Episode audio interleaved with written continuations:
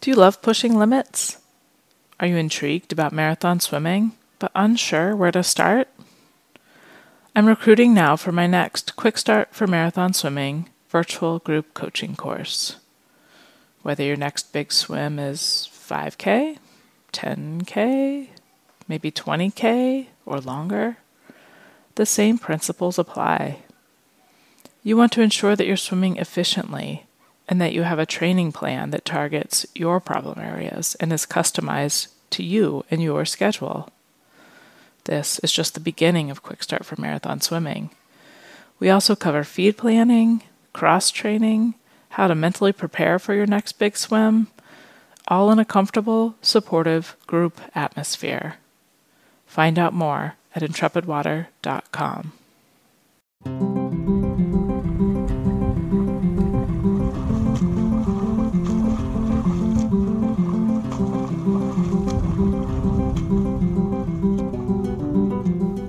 Welcome to Marathon Swim Stories, where we hear the human side of the superhuman feats of endurance swimmers and those who support them. I'm marathon swimmer and coach Shannon Keegan.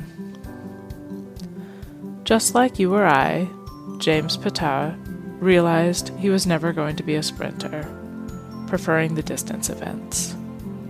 And just like you or I, he overheard someone talking about the English Channel and started to dream of the possibilities.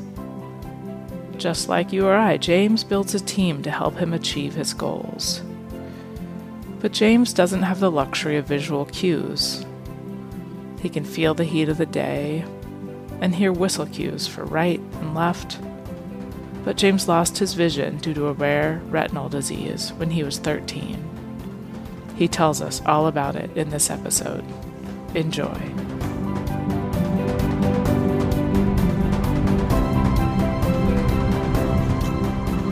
Welcome, Sure. James. Thank you so much for being my guest today. Thank you for having me. I'm so excited. I'm so excited to meet you. Thank you for reaching out. I just it was just lovely getting an email out of the blue from um, a marathon swimmer so I can talk to them. It just makes my day. So I really appreciate you reaching out. No, no, thank you. And I, and, and I saw it because I looked at all the, the different ways towards. I thought, oh, that's an interesting one. So I thought, well, I'll email this person, and you brilliantly responded promptly. So thank you. I usually always open it up really broadly so you get to take this wherever you want. James, what's your story?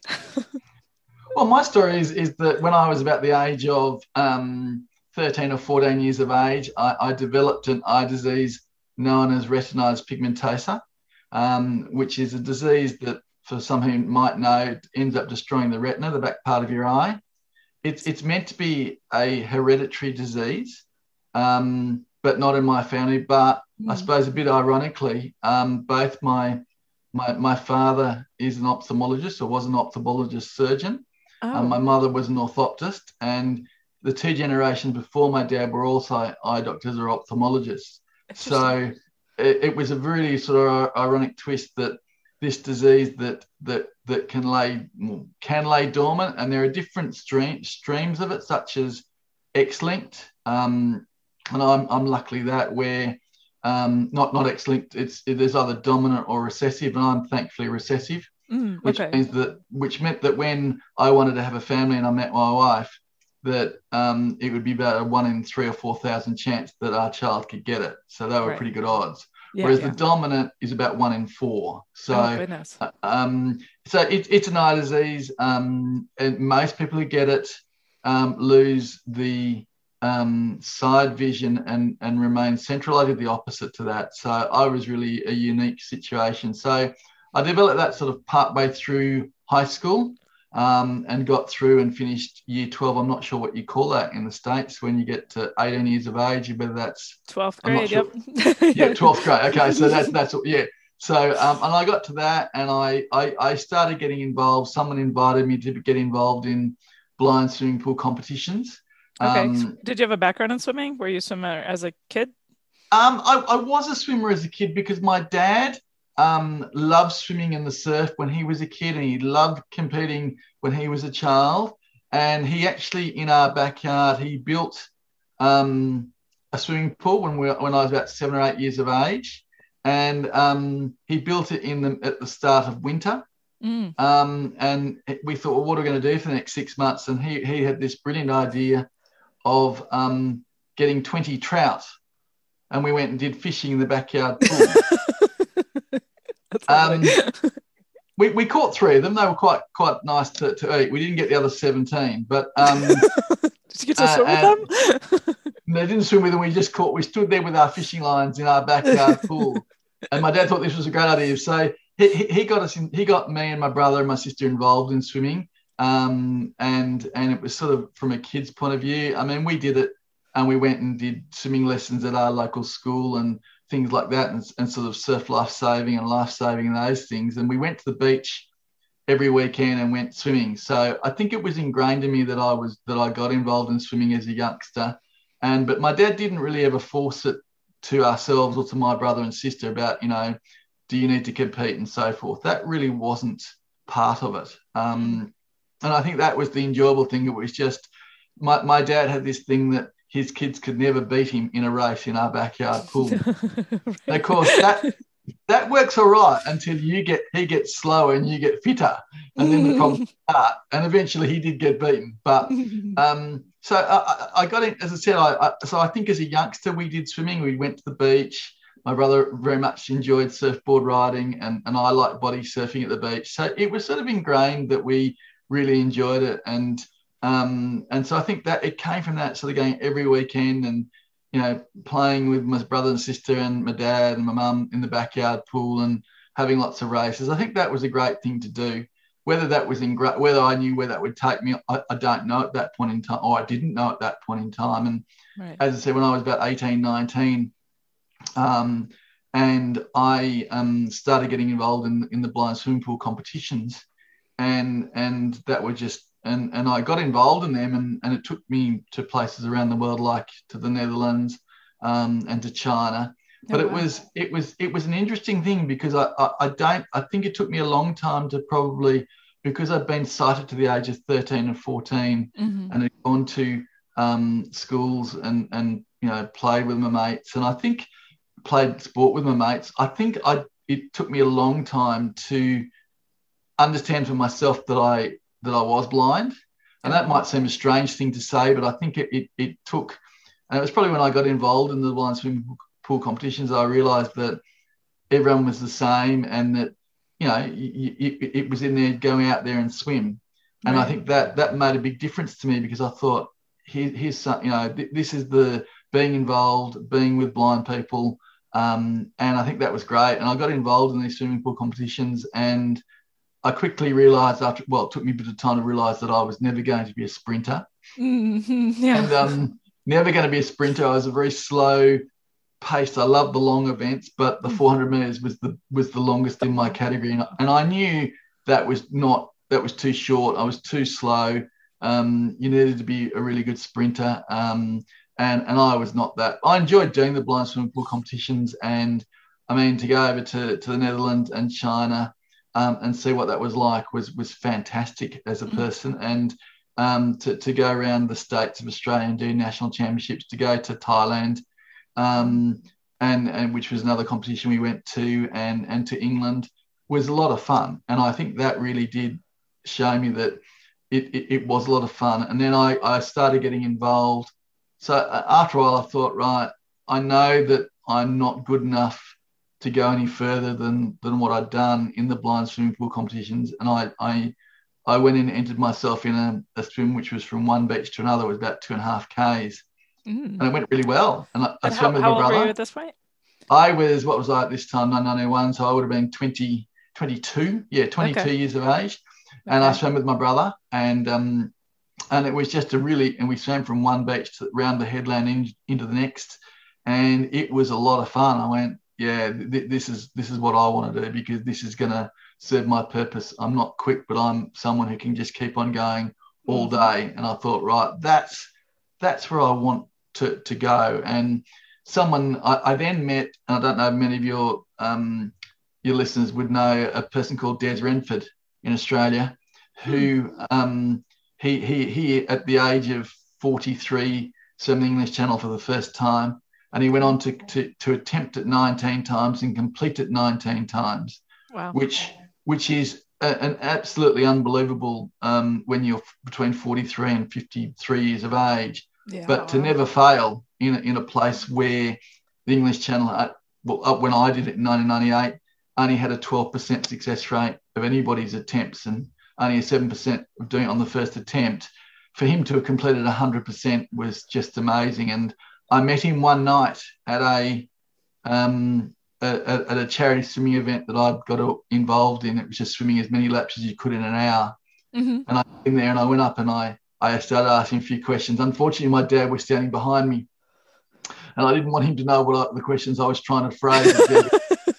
and I, I was trying very hard to make out that oh yes, no, I was not asking these questions, but in a way I was. And I thought, and as I walked away, I said to myself, yeah, I want to swim the English Channel. But I, Right. but I, but I knew, I knew what that meant, and I knew that that meant that people would say to me that you're blind, and how is a blind person going to be able to swim the English Channel when you can't touch the boat No. and you're swimming in, in the open water? How are you going to do that, and how is this going to work? Um, it- oh, am I still going? Yes. Yeah. Yep. You there? Yeah. Oh, yeah. Absolutely. I'm on I bated breath. my- my I was, how? My computer just made some noise. That's right. I'll keep going. So to me, I knew that was always going to be a really tough thing to convince people that how is a blind person going to swim this English channel? How are you going to do all these things? And so it was about convincing people that it was possible to be done. Mhm. And to me, it was about um, my coach and my group got together and went, right, here are the obstacles, right? That you've got to be able to swim next to the boat successfully. You need to be able to. I'm still here. Oh, that's right. I kept going. Yeah. Sorry about Yeah, you still there? Yeah. So, um, and that um, what happened is is that so and, and you can't touch him on a, aboard the boat. Um, you you can't you know you've got to swim near the boat and how are you going to get fed your your carbohydrate syrup and how are you going to be able to swim you know not going all over the swimming in you know in in around in circles how are we going to do this right. and and it, it was about that. It was trying to convince people that yes, this was possible. And um, and so that night I walked away thinking, yeah, I want to do this, but I knew it was going to take time, and it took me. That was 1990, and took me till the middle of 1998. So it did take Mhm. some time. Yeah. But for those, the way we the way we did it, or the way I did it with my swims, and I've done ever since, is that we have a whistle system or a loud hailer system. okay. So we have we have one long blast over your left, two short ones over your right, and the one I've never heard, three long blasts as a shark. Ah. Good. Now, never heard that one, thankfully. Thankfully. Um, thankfully, yes. But um, it's about, and so that was it was all about.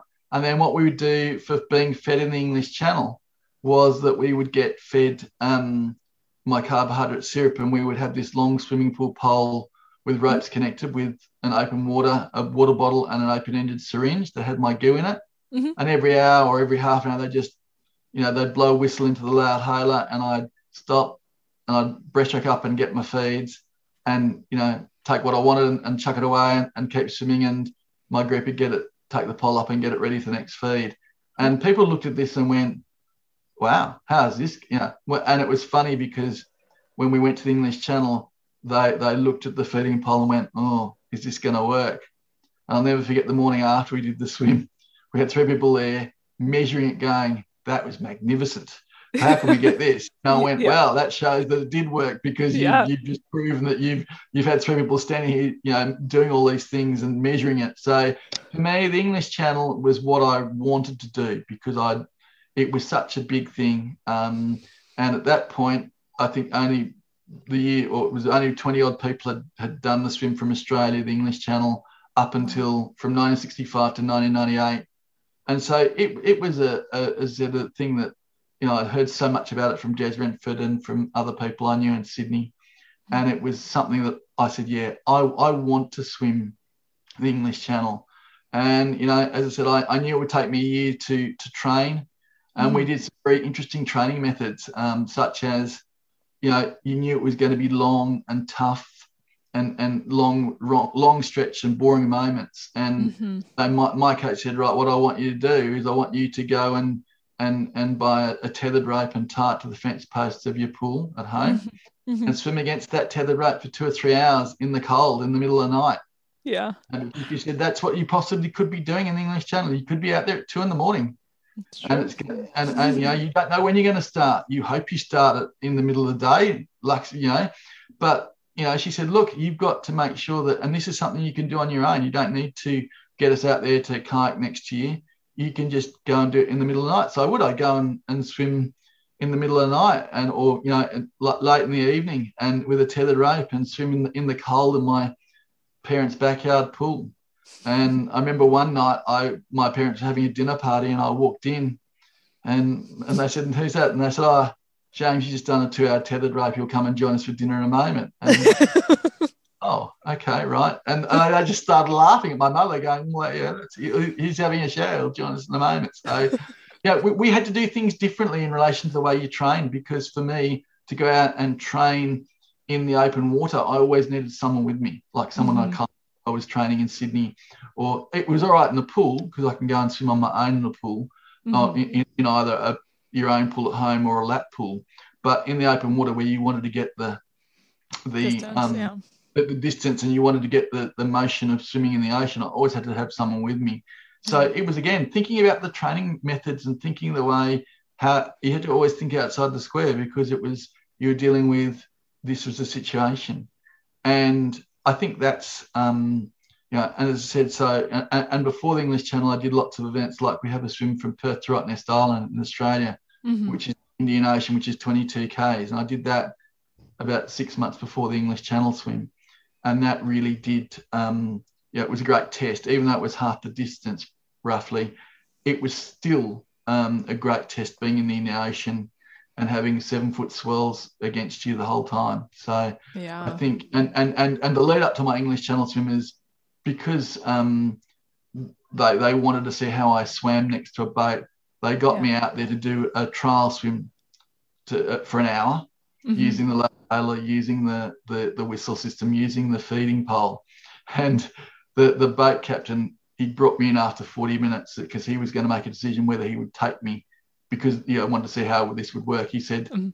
That is the best thing I've ever seen. And he said, and tomorrow morning the tide's good, go home and I'll see you in six hours. And I went, oh, that's not very good. That's not very good news.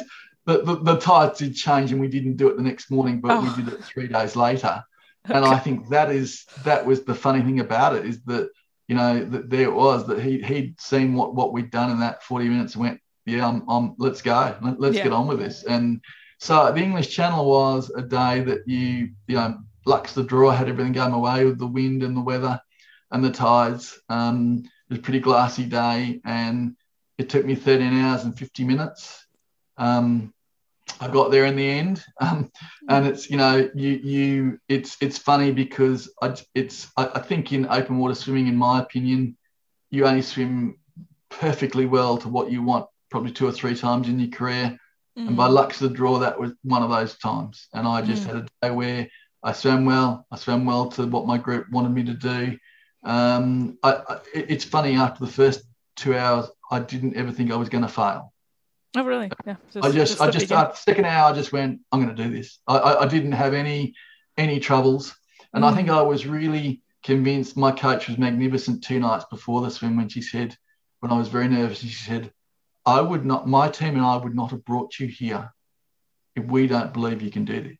Mm. I think that was a great thing to say because it's like, why would we bring you? Why would we do this? Yeah. Yeah, Yeah. We, we, we, uh, I, if I didn't believe you could do this, I would we wouldn't be here. And I thought that was a fantastic thing to say. And as I said on the day, I just got I started eight in the morning. I finished ten minutes in the dark. So I finished. I had the sun with me the whole day. Wow. It was twenty. It was twenty three degrees air temperature, which is unheard of. Seventeen degrees water temperature in July, which is unheard of in England Wow. Yeah. and you know not much wind and the wind got up in the last um, half an hour when i was inside the french coastline so i mean everything went my way and i've got to say that the, the probably the funniest thing of the whole day was at the um, and i didn't know this because obviously and, and there are advantages of being blind and that is Do tell us. and the, the advantage of being blind is you can't see where you are right. Yeah. and therefore your coach and your group can tell you anything you like they like Yeah. you can't see what you're doing. Right. You can't see that they're making up absolute lies in the background. Right. so, you know, at, at, at about the, I think it was about the nine hour, 10 hour mark, my, my coach said, I came up and said, So where am I? She said, You're only halfway. I'm thinking, 20 hours. and about 20 minutes later, the rest of my group said over the loud hailer because you could hear what they were saying. He's more than three quarters of the way to France, you beauty. And I knew, yeah, so you can't tell lies because Yeah. the rest paid you out over the loud hailer. I can hear what they're saying. So you, you don't know, and that's an advantage because you then therefore you just you just do what your team tells you to do, hmm and that's good because you just follow that. And you know you're not seeing that that White Cliffs of Dover is still there five hours after. You know Right. you're still going. You know, and I, the the most critical part of the of my swim was at the 12 hour mark, and I didn't know this again when my coach said, right. These next 10 minutes, I want you to sprint. Mm. Oh God, God, help us. We're in, you know. So I did, and she said, "I'll give you a feed in ten minutes' time. Don't worry about the feed, just swim." And I sent my heart out, and I got, and I got. And she said, "Right, good. I'll give you a feed now." What I didn't know was there was this sandbank in front of me before I started sprinting. Oh. Told me later, and she said to me, "If you hadn't got across that sandbank, the tide was going to change. It would have been another six hours of swimming." Oh my gosh. And she said, once you got over that sandbank, you were an hour and three quarters away from um, from, from the end. But she said you'd got past the tide, and therefore you, you you didn't have to swim for another six hours. And I, and I knew that was the difference between succeeding and failing. And it Mm. took me hours and 50 minutes. And I think, uh, and I, I'd completed the English Channel in the first attempt, which I thought for me was like, oh, oh, you know, and I in my mind I hadn't told anyone I wanted to try and break 14 hours. Mm. I did it with, and at the end, when I said to the observer, how long did it take? And he said, it took you 13 hours and 50 minutes. I went, under my breath, I went, I made it with 10 minutes to spare. But Yeah. no one knew, but no one knew that's what I was thinking at the time. And I, it, to, to me, the English Channel was on that day was just a magnificent day where everything went really, really well. But I think afterwards, it is what I got out of the English Channel is is a the swim on the day, but b what's happened afterwards. Because as being one of the first blind people to swim the English Channel, you get asked to get involved in things such as um, different charity events Mm. and like you know the Fred Hollows Foundation, and that's an organisation that I think there's an you have one in the states, United States of America, which which tries to over the last 20, 30 years has tried to um, restore eyesight to people with cataract eyesight problems who've gone blind because of cataracts, and and also trying to give um, better health conditions to Indigenous Australians, and to get involved in that and, and to be asked to be involved in that, asked to be involved in different, like the Rainbow Club, which I'm the ambassador for the last 20 years, where we provide one on one swimming tuition to disabled children here in Australia. And I think to, that's what the English Channel did afterwards. It, it, it, it, it got me involved in, in different organisations, and which I've continued to to this day. And I think that that was the great thing that came out of it because people did ask you to do speeches and different things and, and and to be involved in different you know to be involved in a thing called the royal far west school here in manly where we try and help indigenous children and give them better health and education and to do speeches for those kids was a lot of fun Mm. That's and, fantastic. and so yeah it, and it got me involved in these organizations so i think the, the english channel was not only and and as you would have heard um, um, Australia Day is a big thing here on the 26th of January, which was Mhm. last Tuesday, um, and we we have a thing where um, we're in Australia Day. What we do is we have a thing called an Australia Day ambassador, and you go around and you you, speak in towns around New South Wales here in my state, and about you know what you've done in your life and and to the communities. And I've done that for the last 20 odd years, and again that came about because of the English Channel. So I think that that things came from that, but it was really after the English Channel I just kept on getting involved in doing swims all around the world um, and going to places like New Zealand and Anzac Cove, which is very special to Australia, um, where we fought in World War One. To be allowed to do an open water swim into Anzac Cove, which is a very special place for Australian, New Zealand, and, and Turkish people, um, and to, to to be able to do, you know, I set myself a goal of of trying to um, uh, do an open water swim in every continent, excluding Antarctica. I made sure I said that. Um, before I got before I made the comment, and I did, right. I did I did do an open water swim in, in six continents within three and a half years, and I think that yeah that was a lot of fun doing that and doing other swims around and, and raising money for different charities has, has been a lot of fun. Um, and then in 2004, um, I met my wife, um, and I met her online um, through. Um, so that's always you know, and and that was and and we've had a child uh, two years after we got married in 2005. So our daughter Annika is born in 2007. So that was a really interesting thing to be a blind person and getting married. Um, and that I think that was also a yeah I think that was an interesting interesting thing for me um, or uh, being single to that point in time. So and I think that's taught me my wife has taught me many many things in my life mm-hmm. has been absolutely fantastic in my life. Um, what was it um, you say was a, an interesting thing as a blind person well, to get married? How was it? I think I think I just didn't know, you know, he that you know that you that, that you and your and your spouse um, had to get to know what it meant to be blind. Mm, and I yeah, think yeah. that you know, and, and that's hard, and I think it's yeah. hard, and and getting to how do you respond to different things, and like it's all right when you're here in your in your home conditions and you do your things every day but mm-hmm. when you go overseas and you you go on holiday together and you're together with for, for you together for 24 hours mm-hmm. days in that holiday and you're in a different country in a different time zone how do you get to know you know that that's about you know you've got to get come together and be a team um mm-hmm. you know and and that's a, a hard thing because you're outside your normal controls you're outside your normal comfort zones so you mm. have to learn about each other you have to learn yeah. about people's idiosyncrasies and you have to learn about yes this person is blind um yeah. you know and, and and these things i might just close the door oh.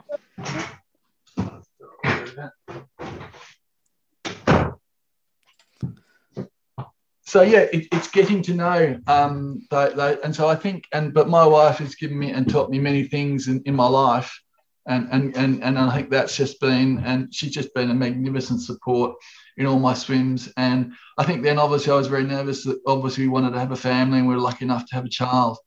But you know, and, and how and how I would go with having a child. Um, yeah, yeah. You know, and, and that was going to be a difficult thing. And, and luckily we met someone um, before we wanted to have a family who who was a, a, a blind person who had three children and it was just great. And he was reassuring. He just went, "No, you'll be fine." Yeah. Um, you know, and, and don't worry about this. You you will be fine. Um, yeah. It will work out. And, and and that was a true statement, but you don't know that at the time. But right. You know, it's it's about. And I remember that I um, what was really good for me was that um, my my wife um, when I think my daughter was two or three, she went um, uh, it, one day a week she went away for her work, and mm-hmm. I took a day off work for about five months, once a week, and um, looked after my daughter, and that was a great thing. It was a really, really good thing to do. I learned lots, lots of things from that. So I think having a family for me was a was a totally different thing from doing swims around the world where you you you, you get to the country and you do the swim, which is fantastic. Mm-hmm. Um, and, and and to me that was um, I think it was a, a, totally different scenario and, and having a family and um, all those things was just, I found that, you know, uh, it, it took me time to get into it, but I think, you know, I got used to, you know, as I said, doing things with my daughter. And I think it, has been fine. I think we have a great relationship, the three of us. Mm-hmm. Um, and, and my daughter and I have a great relationship because, you know, we, we know that there are limitations at times. Mm-hmm.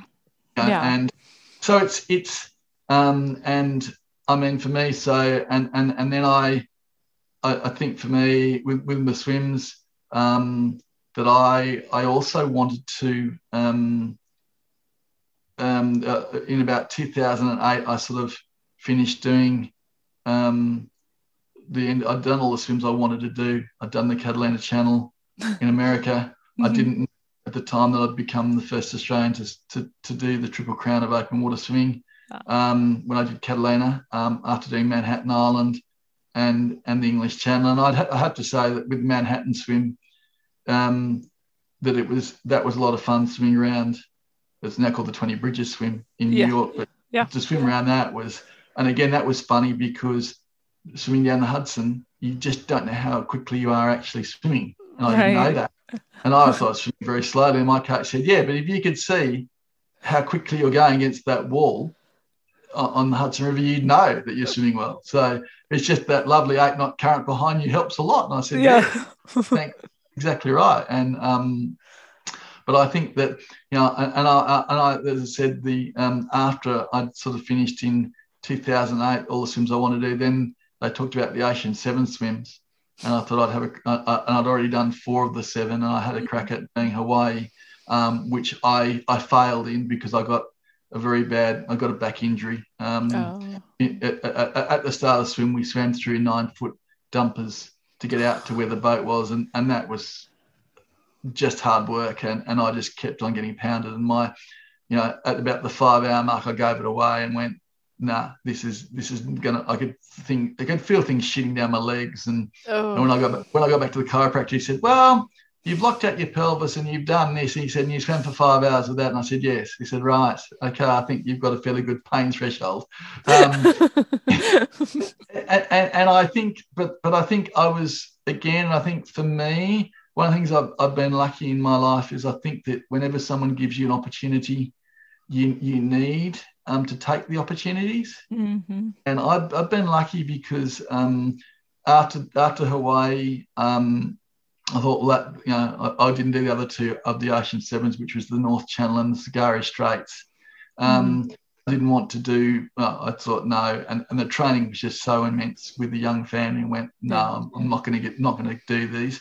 Uh, and but and by by lucks of fortune, I got involved in the first ever stage relay swim across the entire length of the Bering Straits wow. without wetsuits That's in 2013. Fantastic. And I, I, I'd never done relay swims before. I'd mm-hmm. always done an individual. And I think this was a totally different thing for me because I'd never done a thing where, you know, you swim for 10 minutes as we were doing and get off and sit there in the boat and have a great chatting with all your mates and I, I, think that was just a different world because I'd never experienced that as an individual. It's always you, and the focus is upon you. Whereas mm-hmm. in relay, about yes, you are out there swimming, but it's about you know collaborating with the people, making sure it works, and you know to have 65 other people from 15 other countries and from the other five continents was fantastic. That's and I, I, it, it's a swim that just how how it got done with the the just the amount of things that went on in it, like the, the swells and and you know the, the, North Alaskan current, which we didn't know where that it was there, and we spent a day and a half getting through that. And I just think that um, you know to have people from different countries and different backgrounds w- was magnificent, and mm-hmm. really it was just to swim from Providencia in Russia to Cape Wales in Alaska was was yes it was cold yeah. um, just just be clear. Yes. Not it wasn't cold, but yeah, it, it was cold. And I, right. I, I uh, yeah, I did all this training in my backyard pool when it was six degrees, and there's no, it didn't relate anything like that in the in the Bering Strait. But thankfully, the first two rounds of the swim, I didn't get, I wasn't sending because the conditions were too rough. Mm. And you know, to, to make it sound interesting, or you know, what was interesting for me was that we lived on this hundred meter Russian military ship for seven, 12 days but to get out to where the swim was and where you did the swim, you had to get in this little inflatable, in, in, inflatable rubber boat. Mm-hmm. Um, and, and you had to get off the pontoon and into this little rubber boat. And, you know, there were times where you'd be, you'd be five meter swells and you're having to jump off the pontoon. And it was like, holy, this is just, you know, and, yeah, and, and so they didn't send me out for the first two rounds because it was conditions were too bad. And thankfully it was that's when it was 2.3 degrees. I went yeah i'm pleased i didn't go out then.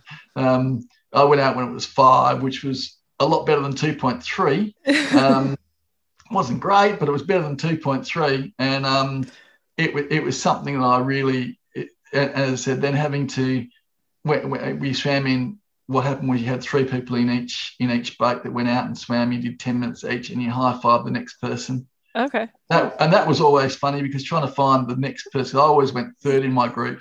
Yeah. And trying to find the, the person who was first in the next boat and trying to high five them. it's like, yeah, how am I going to do that? You know, and, and someone would be in the water going, go left, go right, high five them. Now, you've got to get back on board the boat quickly Oh, when you're freezing, God. yeah. Oh my goodness. Because everyone's freezing. We sat here, and the other two people sat and watched you for the last 10 minutes. Get on with it. And so, you know, you had to climb over past this engine and over a bar and sit down, and you'd be straight back to the uh, the main ship, and then you had to be pulled up onto the, the pontoon of the main boat. And it was just the, the way that the Russians um, collaborated this and did it was outstanding. And how no one ended up with doing any injuries is just showed how what a great effort they did do because wow. you know to think that there are times where you know you almost got impaled against the pontoon of the boat you were going in, and out of, of, an, of an IRB into into of a boat into a main boat and having to walk up and down stairs when it was you know five and six meter swells I'm just surprised that no one did amazing. I mean, we had lots of bruises and scratches and scrapes mm-hmm. because you're obviously getting it, you know, being pulled up and on, and that's fine. That you respect that's going to happen. But um, it just was a, an amazing thing to be swimming there and swimming, you know, in five degrees and swimming across the international date line. Um, wow. And, uh, that that was a that was really cool, actually. I think, in my own opinion. Absolutely. And, and I'm, cool. I'm, I'm, I'm, in a different. Yeah, I've crossed the international date line, and yeah. uh, as I said, we met this uh, North Alaskan current where we went nowhere for a day and a half, and I'll oh never forget. Gosh the three South African swimmers went out and did their 30 minutes of swimming. And they came back and I said to them, How did you go? And the three of them said, Well, James, in a half an hour swimming, we made 90 meters.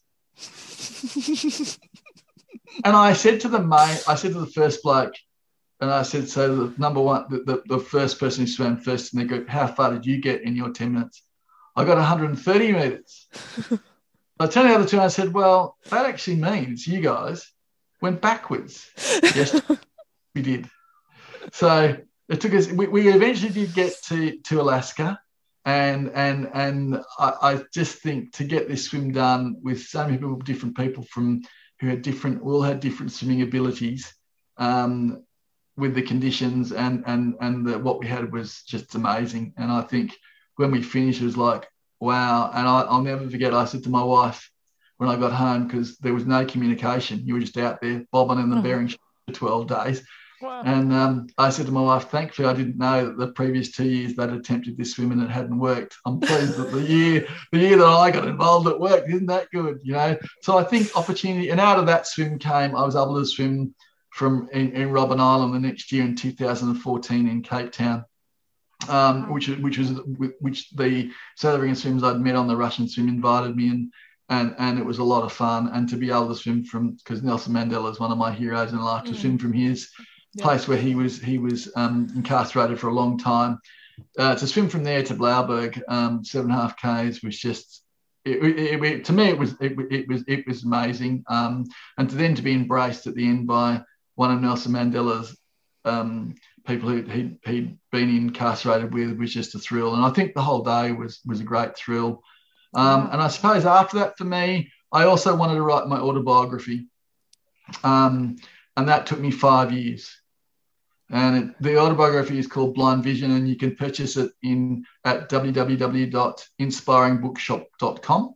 Um, you can either get it as a soft copy, um, as a um, as a what do they call it, Kindle, or or, or via Amazon. But it, it took me five years and it was quite funny because I met someone doing a speech for a charitable organisation. He said, "You should write a book," and I said, "I've tried many times; it hasn't worked." so what I want, he said, "Right, obviously it's going to be hard. So what I want you to do is I want you to get a dictaphone and every night do 25 minutes from your memory, mm. and every night, and then download it into computer and send it to somewhere, and they'll type it for you." I did that for four months every night.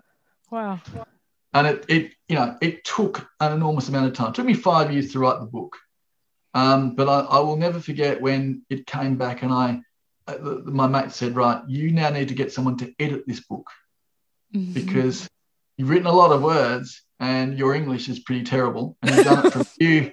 Well, he said, look, you've done it from you speaking. Mm-hmm. You know, right. they've typed it from your speaking. Um, and you know you, you've done it from your speaking and you have to um, you know and, and and so i sent it to an editor and thankfully the editor had never swum in her life before nor had her partner mm. it was really good to have someone who had no knowledge of of open water swimming no oh, knowledge yeah. of swimming and no, and she wasn't blind. So, and she'd say to me, "Remember, James, the people you want for you that, that want it, that you'd like to read your book are not just open water swimmers; they're the public. Yeah, and they have no idea when you talk about, you know, a neap tide of, of between twelve and twenty-five feet in English Channel. They have no idea what that means. Right. You, you, you need to bring that back to a level that is. You got you got to think about. You're going to relate to someone who's never swum in the open water. Mm-hmm. And so it was really good to have someone like that who was going, right, remember, remember, you just can't, can't put in some, you know, some nautical, some nautical term that no one's ever heard of because it's not going to wash. And I think that was really good. So it took me five years. It eventually got published in, I did it through a self-publisher in um, December of 2019. Um, and yeah, it's it's been um, it, it, it, was you know I picked the probably the wrong year to try and get it get it out there being a COVID COVID right. 2020. Um, you know, but that's you know it, it it'll keep going for a while. I enjoy I just enjoyed doing it and I enjoyed getting it published and that for me was a thrill. And I think yeah. that's you know and, and I've been fortunate enough like to get inducted into the International Marathon Swimming Hall of Fame and the Australian Marathon Swimming Hall of Fame, which is uh, which is a which was a great thrill and I, I, I and I, it's it's funny because um, obviously using computer systems, I use JAWS, which is a um, a software for blind people. Mm-hmm. Funny because the International Marathon Swimming Hall of Fame, I I I, I saw that one of my Australian, other Australian swimmers had been inducted the year I was. And I rang up and I said, Congratulations, you've been inducted. And she said, congratulations, you've been inducted too. And I said, no, I haven't. She said, yes, yes, you have. We're having this sort of discussion on the bus as I was going home from work. And I went home and I said to my wife, did I get inducted? And she looks and said, yeah, you did. Oh, that's great. Yeah. And she said, I said, so that is true watching this lady's been telling me on the bus. And, you know, so three of us from Australia got inducted in, in May of 2010. But it was just a great, I, I was just thrilled because, I, you know, there's things that you don't, you know that when when someone nominates you for that award mm-hmm. or it's nice because it means that someone else who's nominated you is, is great it's a great thrill i think and and mm-hmm. i and i I didn't get the chance to go over to to collect the award, but I had a, a function at, at, with some great mates on the night, same night here in Sydney, which was a lot of fun. And I think, yeah, that those things are nice, but it's nice for me. I, I just like to be able to put back into the sport at times and do things for charities. Yeah, that's um, great. I think that my I, I have been I, I, believe I've had a very I think it's I've been born in the right era to be blind where you have so many great communications mm. like email you can you can um, be able to do emails I can do I've worked in at my job for the last 32 years and to see the differences in that 32 years for communication yeah and to think that when I started in my work we didn't have Google Right. We didn't have like, and for the first two years, we didn't have computers mm. in the workplace. And I, I, said to one of my colleagues, work colleagues, who two, three years ago, he was he he he'd been born after I'd started working my job, and I said "Well, you, you realise that for the first two years, we didn't have computers, and there was this sort of silence." He said, "What do you mean?" I said, "We didn't have computers." You know, and I think that's the difference in this day and age is that. Mm have Google, you can, you know, you can you can get a, a Spotify account and, and ask for any song in the world. Exactly, right? And plays plays it to you. Yeah, just plays it for you, right? plays it for you. So I'd like this song and plays it to you. Mm-hmm. And I think it's, or you can do an email, or you can organize a swim from anywhere in the world, mm-hmm. or I can do a, a, Zoom meeting with you when you're 19 hours behind me. You know, That's right. time you know, and, and the communication. And so for a blind person, you are able to do things like emails and websites, and you are able to work because because you've got those communication tools. Yes, there are some some drawbacks at times using JAWS and so forth. That's fine, but you're still able to do some work, and you're still able to do things like you know, for example, me being able to to be able to when when my editor sent me back the, the draft copy, I could sit there and listen to it. Mm-hmm. Yeah. I didn't, you know, okay. The difficulty of that is that you're not, you're listening to it, you're not seeing how it's written. But, right. you know, that, that someone else can do that. But I mean, that's the thing, the communication in, in, and the things that you can do in this day and age um, for people who are blind or have disabilities is, is, is, is sort of amazing because you can you can do all these things. You can do all these communications and and you can speak to people all around the world, or you can you can dial up and listen to any radio station you want in the world. right. Right. Want to do that? It, it's yeah. an it's so I think for me, what am I now? Fifty two years, fifty two years later this year, um, and I think I, have just been I, I, think I've been lucky. Mm-hmm. Consider myself a very lucky person. Um, I wanted to. Um, I, I, changed the title of my book from to, to Blind Vision from Blind Luck. Mm. And my mate said, who, who was who'd been kayaking with me for a long time, said, "No, you should never call it that because your swims aren't luck. I see the work you do and the training you do." So we mm. changed it to Blind Vision. But I think in my life I have been very lucky, and that a lot of the opportunities I've been given, I've been able to take, yeah. and and that's been a great thing. So I think yeah, I think I suppose that I maybe rambled on for way too long. I'm sure I have. Um, no, I know I've done that, and I know, yeah, it's, uh, but it's. I think to me it is. Um, you, have got to take. I think I'd say to people who listen to this, you need to when someone gives you an opportunity, if you can take it, take it, because it may never come back. Like the the Russian swim. Right. You know, yeah. I, I I got involved in that swim six weeks before it happened. I wow. did not know a soul when I arrived in wow. Russia not so. did not did not and you know the other 65 never met them, did oh not know gosh. them. And I've arrived, I've arrived and you know, traveled around the world on my own and arrived in Russia and did not know a soul. And I think and and that swim we communicate with each other every day that all through the year, my mates from that swim on Facebook, all those things because I just, you know, luckily my wife said, yeah, go and do it. Um, it came through a friend of mine in America where she sent me an email saying, we need an Australian to make the sixth continent and the 16th country. and I sat, I sat there at my work computer thinking, and who would be stupid enough to do that? and my wife went, came home and my wife said, you're going to do it? I said, I didn't think of me doing it. She said, we'll back you. Off you go if you want to do it. And, and I went off it, and that was six weeks out from the swim. Wow. And that, that was an opportunity. And by luck of the draw, I was in the right position at the right time. I had a job where I could take three weeks off. Um, I was lucky enough that my, my wife and daughter supported me. And, you know, luck's the draw. And it worked yeah. on that occasion that I got involved. That's just a bit of luck. Um, but it's a bit of opportunity as well. Um, yeah. I took the opportunities. You took it, yeah. took the opportunity and, and, and then another swim came from it. And, you know, that's just the way that happened. But it's, I was just in the right time at the right spot and that worked well. You know, it worked, and and you know, as I said, meeting these people, and I was very nervous. You know, I've arrived thinking, and and I didn't, as I said, I didn't know that, that all these people knew each other because I'd tried this swim the two previous years.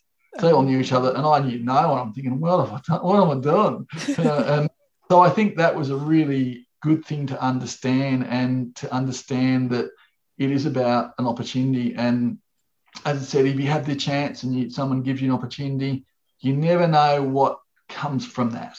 And it's about you never know where where things happen and what people will say. Oh, I remember that person or whatever. So I think for me, yeah, it, it's about take take the opportunities. Um, I think you get very few opportunities in life. If you can take them and and do the best you can with them, and you know, things will come, I think, from that. So I, have been lucky in that regard um, that I've taken a lot of the opportunities that have been given to me. Um, and I think, you know, we, have all seen in the last year um, about how good it is the community spirit that people have. And, you know, to, to be allowed to be able to work from home um, by my employer has made enormous difference here in Sydney. What is um, the work that you do? I work in, in, in the public service. Um, okay. in, in, I work for the government here in Australia. And yeah, to be able to be given the opportunity to be able to work from home since March of last year yeah. um, till, till now is, is and, and uh, we've all gone through the COVID 19. Mm-hmm. And it's, it's a difficult thing. Um, you know, it's been hard for everybody around the world. Um, and it's about coming together as communities, um, coming together as as friends. And I think it's it that's been a really, you know, it's been a hard thing. And you know, people having to relate to working from home or kids doing school from home. Mm-hmm. Really difficult um, thing, but it's about let's get it done and let's know these are the limitations. Let's yeah, we've got to do these things. So I think that it's going to change, I think, the way we do work here in Australia. I think a lot of people yeah. will, will, will, want to work from home in the future. And we've proven in the last 12 months that we can work from home successfully.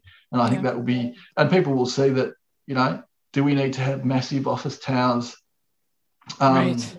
you know, with yeah. lots of people? Do we? Right. No, if you can work from home, exactly. Why are we getting you to travel into a, into into the city? Exactly. You can do it from home. And I think we will learn a lot, as all countries will, and the different countries that that you can that good things will come out of it, like working from home or adjusting. And I think mm-hmm. and the way way you do things and, and and events, the way you do events, I think that will change. Right. Um, and that will, that will be a good thing. So I think we'll learn a lot from from COVID nineteen. Yeah, was there any tough parts of the pandemic for you? Um, I think we, I suppose, just getting used to working from home. Mm-hmm. And also, when we had the occasional times where we, where we were locked down, which meant we couldn't really leave the house at all, that was hard. Yeah. Um, that that's always a hard thing. Um, and only being allowed to go out and do things such as essential shopping or medical treatments. Mm-hmm. Um, that that was very hard because you know we my, my family and I do things lots of things on the weekend. My daughter does lots of school sports. Mm-hmm. So that that was a hard thing. And, and, you know you like to go along and watch your kids do sport and when you can't do that. And so I think that they, you know they're, they're, they're minor things. I think for us in Australia, um, you know, yes, we had we've had lots of cases. We, we've had cases, but I think we've got through it. And I think that we've. But yeah, for, for me, it was just adjusting, getting the computer systems to work at home, which took mm. a bit of mm. time. Yeah. Um, and, and as I said, when, when, we were locked down, just knowing that that's that's part of the procedure. Um, right. Getting getting used to wearing a mask when you're out in public, that was I found that always very hard. Mm. Uh, obviously, I'm someone who who has to learn who who who has to listen hard to what people are saying. Uh, so when, yeah. they, when, when, they've got a mask, um, that's even harder. You know? Yeah, so yeah. Getting getting used to listening to people and getting. I mean, that's a very small thing, but it's it's something you have to get used to. So yeah, I mean, I, sure. Australia has has come out of the pandemic quite well. Um, and you know we, have we, done so. I think we've been very lucky in Australia. Um, but yeah, you guys you know, have done done well. We, we, we've done well, but it's, it's about how you, you know, it's it's a bit easy when you've got 25 million instead of 325 mm. That's a totally different. But I'm saying that in, in, in, a way that, you know, that's a lot harder. Yeah. You know, you've got a lot more people in, in America and England's got 55, 60, 70 million. It's really hard. Yeah. It's really hard, you know, and, and people keep, you know, so for, for Australia, I think but it's just getting used to the way you do things. And you have to yeah. think about, but well, we don't do that. We don't do that. And how do you do those things? And how, you know, got to get the computer to work. I'm working from home. And you got to phone everyone now instead of just picking up the phone and dialing a few digits. You've got to, you know, and so they're different things. Mm-hmm. Yeah. And, and, I think you, you learn a lot. I, I mean, I learned, I learned from that. I learned that from, it's just about making sure that you do things right. And if you go out in public and you know, making sure you wear the masks and making sure that you do you do everything right. And I think that's that's all you can do yourself. And, it's interesting. You, know, you don't actually even have the visual cue. Like if I forget my mask, you know, and I pull up at the store, I can see other people have their masks on, but you don't actually get to be like, oh wait, look, I forgot my mask. That, so, that's exactly right. And so you have to put it like I would put it in my pocket and go, right, I'm going out today. I've yeah. got to put it on because we, we, we, we, the last sort of six weeks since mid December, we've had we've had a situation where we had a bit of a, a lot of cases in the area mm-hmm. where I live. So you were having to wear a mask every single time, mm-hmm. and and it's just got to be that automatic. I'm going to wear a mask. You know, yeah. I have to do it. And I think that was so. You've got to put it in the pocket. Yeah. When I walk out that door, get out of the car, or out of the cab. Yeah, I'm wearing a mask. Yep. Yep. And and that. So yeah, as you rightly say, it's the it's you, you, get the visual acuities of yeah, I've got oh someone's wearing, I've got to do that um, it's just got to become second nature. And yeah. um, you know, and and you go to when I when, when I went to one of the outdoor events we had in Sydney four four weeks ago, it was like, yeah, got to wear a mask, got to do that, yeah. Mm-hmm. So I think I think we've all I think we all learned from the pandemic, um, from the way we you know everyone has to do things, and I think that there will be good things that will come out of it. Um, mm-hmm. I think in the future things will will change the way we do things, and okay, we, we learn a lot, lot in all societies about what, what you need to do um, and, and how you get along with people and what you do. So, yeah, that, that, that's part of it. Absolutely. Yeah. Um, it occurs to me you were talking about how you decided to first train for the English channel and how you guys you and I've heard you say it a few times that you like you sat down and you write down, you know, like what are the obstacles we need to overcome, and then you decide as a team like how to go about getting over that. Do you feel that? And I've heard you say it in with regard to work and you know as well as the pandemic. Do you feel that um, like that, that that learning like from have, from your swimming life carrying over into the other aspects of your life? Absolutely, I think you learn a lot from because you because you're with a team. Mm-hmm. I think the most disappointing thing that I found in my swimming career was that yes, I did the swim, but my team never got the kudos mm, they deserved right. because I can't do the swim without them. Right. You know, you right. can't. No, no, swim can None be done of us without can. a team. None of us. That's can. correct. That is correct. and so it's about, and you learn about. You learn what you learn. I learned from these these swims was that you had to organise your team. Mm-hmm. Uh, and people say to me, James, it looks like you've rocked up, done the swim, and rocked up and gone home. Well, if you'd like to see the thousand emails I did in the middle of the night, or the phone calls I did in the middle of the night with another country, or I organised my team or got them got them flights and did this. Mm. You, you, don't. I think that's you know that's the underlying things, and that you learn a lot about your team. Mm-hmm. I've been fortunate enough that I've really only changed my team in the 17 years that I was involved about three or three times. I probably had eight or nine people over that 17 years. Mm. So therefore, you get to know them very well. But you learn a lot about yourself, and you learn about being in a team. Mm-hmm. You have to be a team. And when I was at primary school, someone gave me what I thought at the time was a very dumb comment, which was mm. strongest chain is only as good as its weakest link. Mm-hmm. I thought that was a stupid statement as a child. But in the English Channel, I realised how true that was, because if I had a weak link in my in my team, or I was a weak link, it wouldn't work. Mm-hmm. No, it wouldn't. It wouldn't. It wouldn't work. So it's you learn from the swimmers because it's a team, team game. Everybody's got everybody's doing their job, whatever that job happens to be. I think that when I did my swims, I had the easiest job. Yeah, right. Because all, all I had to do was swim. Right, exactly. Well, That's a lot. I've heard a lot of people say that. Yeah. And and also try and um, make sure I listen to the instructions given to me. Whether I did or not is another point of view. Yeah, but, yeah. um, you know, and that is so. Therefore, I have the easy easy part. I think my team's out there doing stroke calculations, kick calculations. Mm-hmm. You know, um, doing getting fees ready, encouraging me, looking at tides. It's a very hard job. Yeah. Blowing a loud hailer, difficult job. That's difficult, and making sure that they keep the psychology going as well. So I learned a lot from that as a, as a team. It's a team game. And I think that's the same in anything you do in work. And I suppose the thing I've found the hardest at work when I'm working in, in with other people is that you can't see people's facial expressions. Right. Yeah. And that's a really hard thing because yep. if someone is having a joke, right, you don't know their, their facial expressions. Yeah. And, and I found that the hardest thing in a workplace. But in a workplace, it's about team It's got to be team. I think that's what I've learned in all of my life is being a team, whether that's just you and your wife and your daughter, or whether that is um, being at work and working in an organisation where you're in an open plan office, um, and or, or, you know doing the swims. It is about team. The team is is going to get you there, um, and sometimes you have to do it on your own. Like at work last year when we had a lot of people doing lots of different jobs from what they were normally doing and you were doing mm. things on your own. That was a hard thing because it was a, it was on your own. Right. and that and that's hard. It's all right when you have a team around you but when the team has to do different jobs because of the circumstances it's it was difficult. So i think to me i think that's the biggest thing. Be a team um, and work as a team and come together as a team. And that's what you need. I mean open plan offices i'm, I'm someone who does speaks a lot as you realize and I'm a fairly loud person, so I'm not the most endeared person in open work, in an open planned office. But that's about getting to know everyone's quirks and circumstances.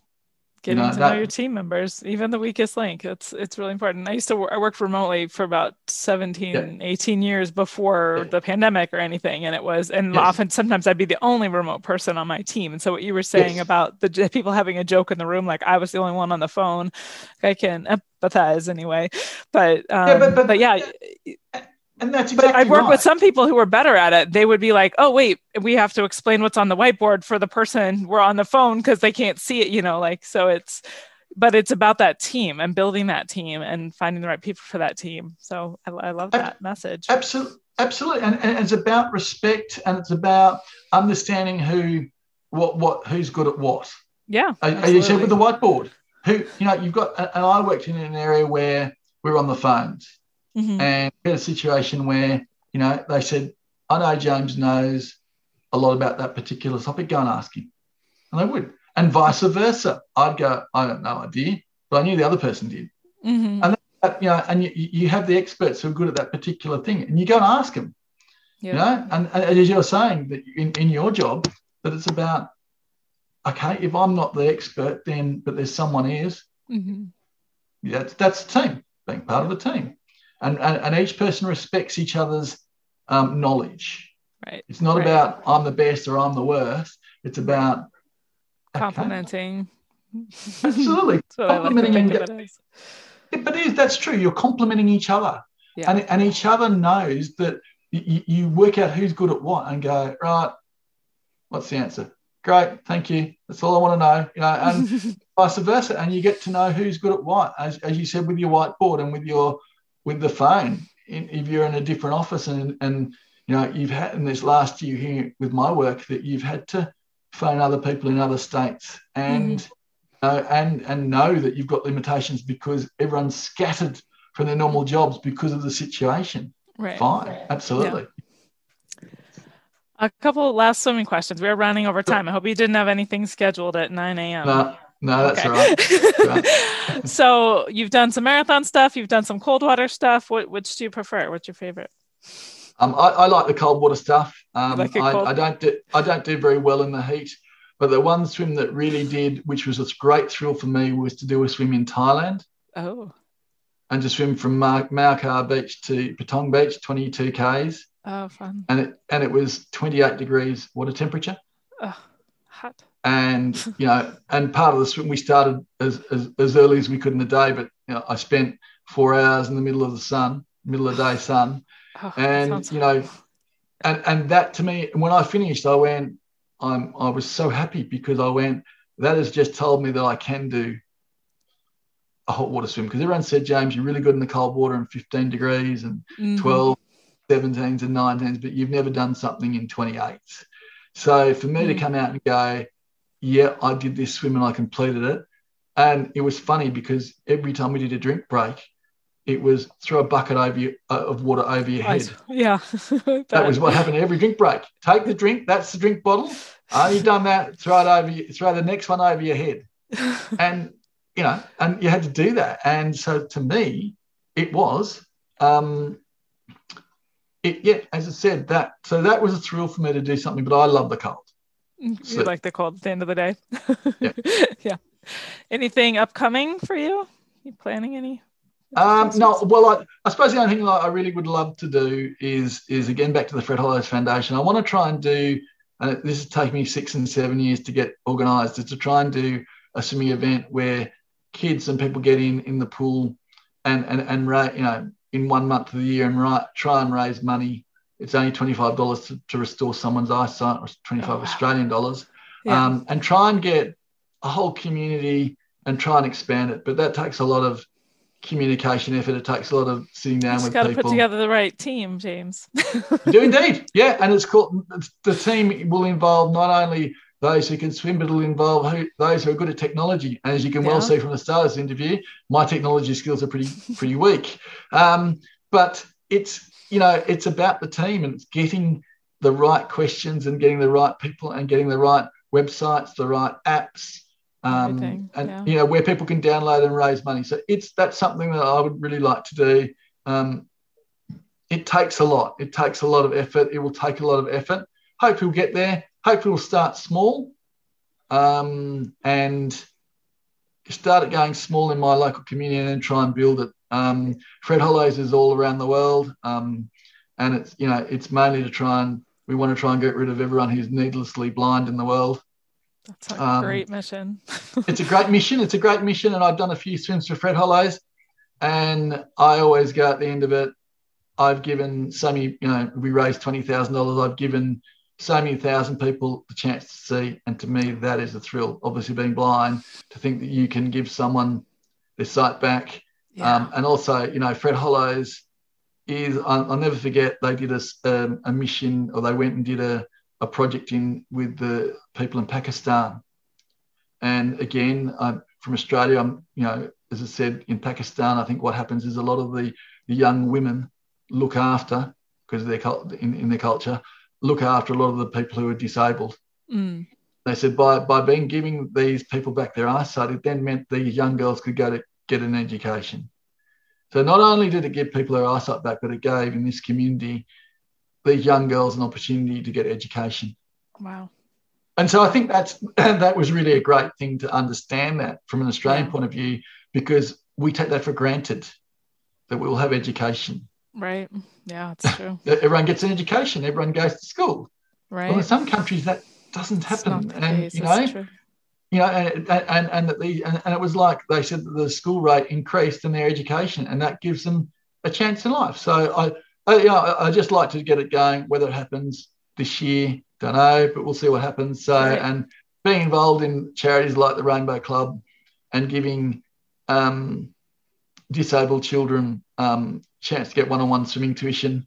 It's magnificent when they got autism and cerebral palsy.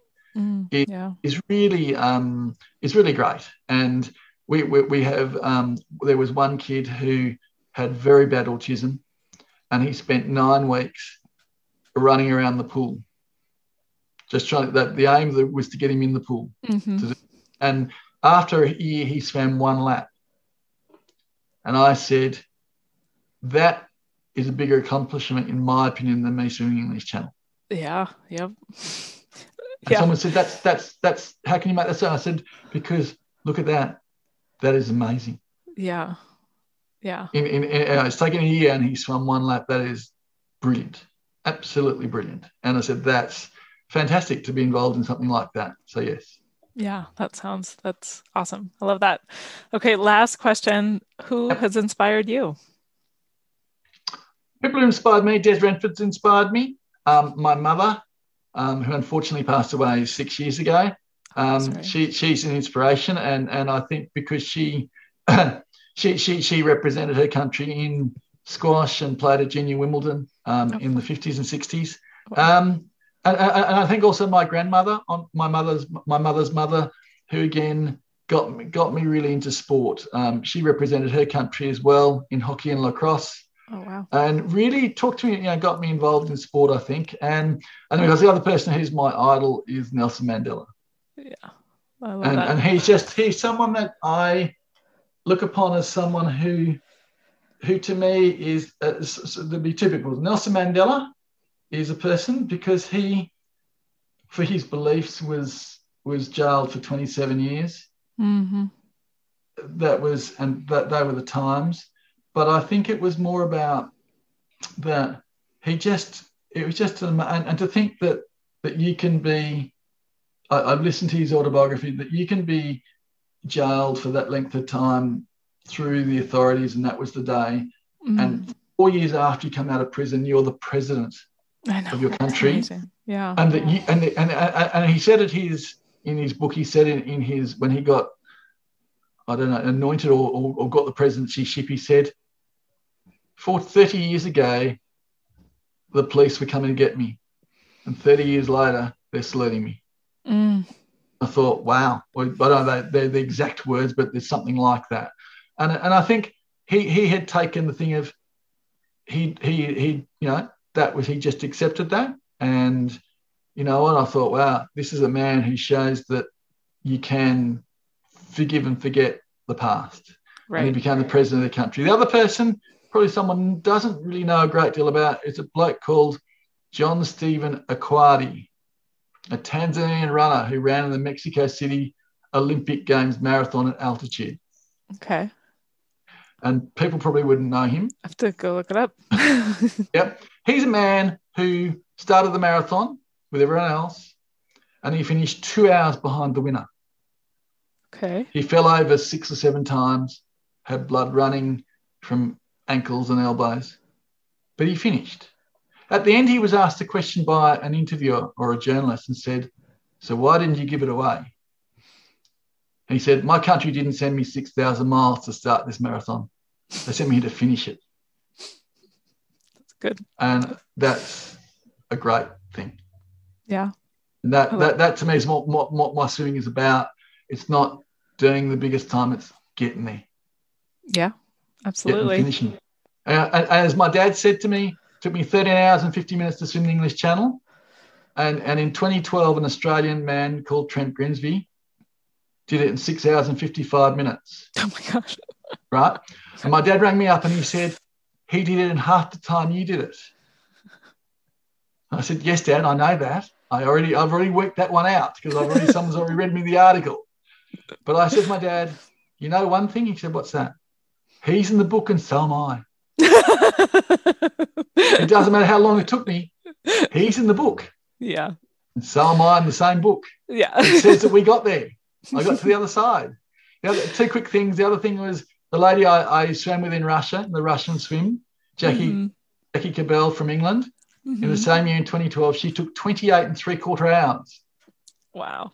That's And I said to my dad, that is what the swim is about. It is mm-hmm. getting there. right.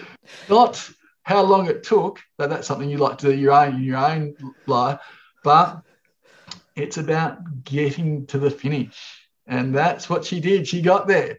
It took her 28 and three quarter hours, but it's still going to say in 50 years' time that Trent Grimsey in the same year and Jackie Cobell ran the English Channel. That's right. Not Yeah. going to say anything else. And yeah. time won't matter in 50 years' time because it'll still show the two names in the one year. And the other thing, when I swam the English Channel, my uncle came to me as a very, th- sent me a card, a very funny thing. And he said to me, James, you've done something um, that Napoleon didn't do. You got across the English Channel. I said, yes, but he had, yeah, he had a few, a few armies to deal with. Yes, he said, it was just a funny thing to say. And Yeah. the realization that, yes, you had crossed the English Channel. And I think that was the aim of the card, what was written in the card. It was that that's what it's about. You got to cross. Yeah, yep. And to there's another, I guess the other take on it that I'm um, advocating is that there's maybe not even success and failure, but there's like not starting. And I think we should all commend ourselves for starting to take on a big task or wanting to try something huge. Even if you, I mean, because there's other, you know, sometimes people don't finish, but but they started, Correct. you know, like I think that Correct. I don't know. Correct. I And, and, I- and- go ahead. and that, that's correct. And, and it's about you, you've started the challenge, you've gone to it, and maybe on the day it didn't work. Like my Hawaii swim, Right. did all the training, Yeah. got there, did the best I could. And to me, the, the, the thing that was about that swim, I was so disappointed because I thought I'd let down a lot of people. Mm. And my, my one of my group came and said, James, the one thing you can take from this swim is that you gave 100% in training and you gave 100% on the day. Yeah. That's all you need to know. You didn't you didn't fail. You Right. did you failed in the thing you didn't get there, but you didn't fail because you gave 100% training for the last eight months. And I know you did that because I saw you do it every day.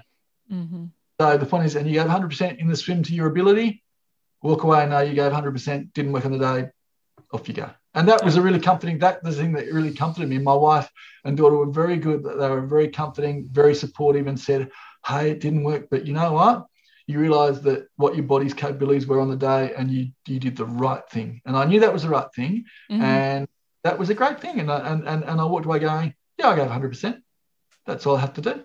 I gave 100%, and that's all I need to need. I need to know, and that everything else will will will take its place after that. And you know, and yeah, you know, he said, you know, got back on the plane and went home, and I think that was a a good thing. So yeah, to start an event is great, and you hope on the day you get there. Right. Sometimes you don't. Sometimes you don't. And Right. you know, I met, I, met someone who, I met someone in England who had attempted the English Channel three or four times. He eventually got there. Right. And and his dad said to him, his dad said to him, you know, you've had three or four goes. He was a very thin person from America, and his dad said, you, know, you won't break 15 hours. He ran home and he said, I broke 15 hours. I did it 14 hours and 59 minutes. break 15 hours. Yeah. and, you know, and that's all you've got to do. And I think that's, you know, and it's, he got there in the end. And it's, you see these people who, who um, attempt the English Channel three and four times and eventually get there. And yeah. that's more, I think, a thrill when you do that. Right. Right. Because it's about coming back, coming back, training, coming back, having a go, didn't work today, come back next year. When you do, when you succeed after three or four failures, then it's it means I think I think so much more and means much more to to to you because you've done all you've been through the trials and tribulations. And right. I, I just always think of that poor bloke. I never met him in the 1890s and 1900s who attempted the English Channel 22 times and failed 22 mm. times. Mm. And I think, wow, 22 times you had to go. And I think, well, that is persistence. That's persistence that for absolute sure. Absolute persistence. And considering yeah. the 1890s and 1900s, you probably didn't have a great deal of, you know, support, support around. But I mean, right. yeah, yeah, the conditions weren't as, you know, I, he, he did, he, he or she wouldn't have had a, wouldn't have had a, you know, a massagist and a doctor on board your boat and you know all the dietary things. Right. No, you didn't have that any of that situation. I think some people used to drink whiskey when they right. said English Channel right. in the 1870s, right. yeah. 1880s. You yeah. know, people used to have what was it, a kilo of steak the night before. You know, and so those things you just don't, yeah, don't don't come in that regard. Yeah, you know, it's, it's different times, but you know, unfortunately, he failed every time. But he he had 22 goes so yeah, persistence, absolutely. Persistence, yep. wow. Yeah, it's been wonderful hearing your story today, James. Thank you thank so you. much thank for you. your time. Thank you, for having me. I hope I haven't rambled on too much, but thank you very much for having me. it's been wonderful. I'll be sure and include links to your book and your website and everything in the show Great. notes. Thank, thank you very you so much. much. thanks, thanks for your time. Bye. Bye. I hope you enjoyed today's interview. More than just a podcast, did you know that you can watch Marathon Swim Stories on YouTube? Or join us. We meet on Tuesdays at 5:30 a.m. Pacific, 8:30 a.m. Eastern, 13:30 GMT. Check out intrepidwater.com forward slash marathon swim stories to see who's up next. Thank you for listening.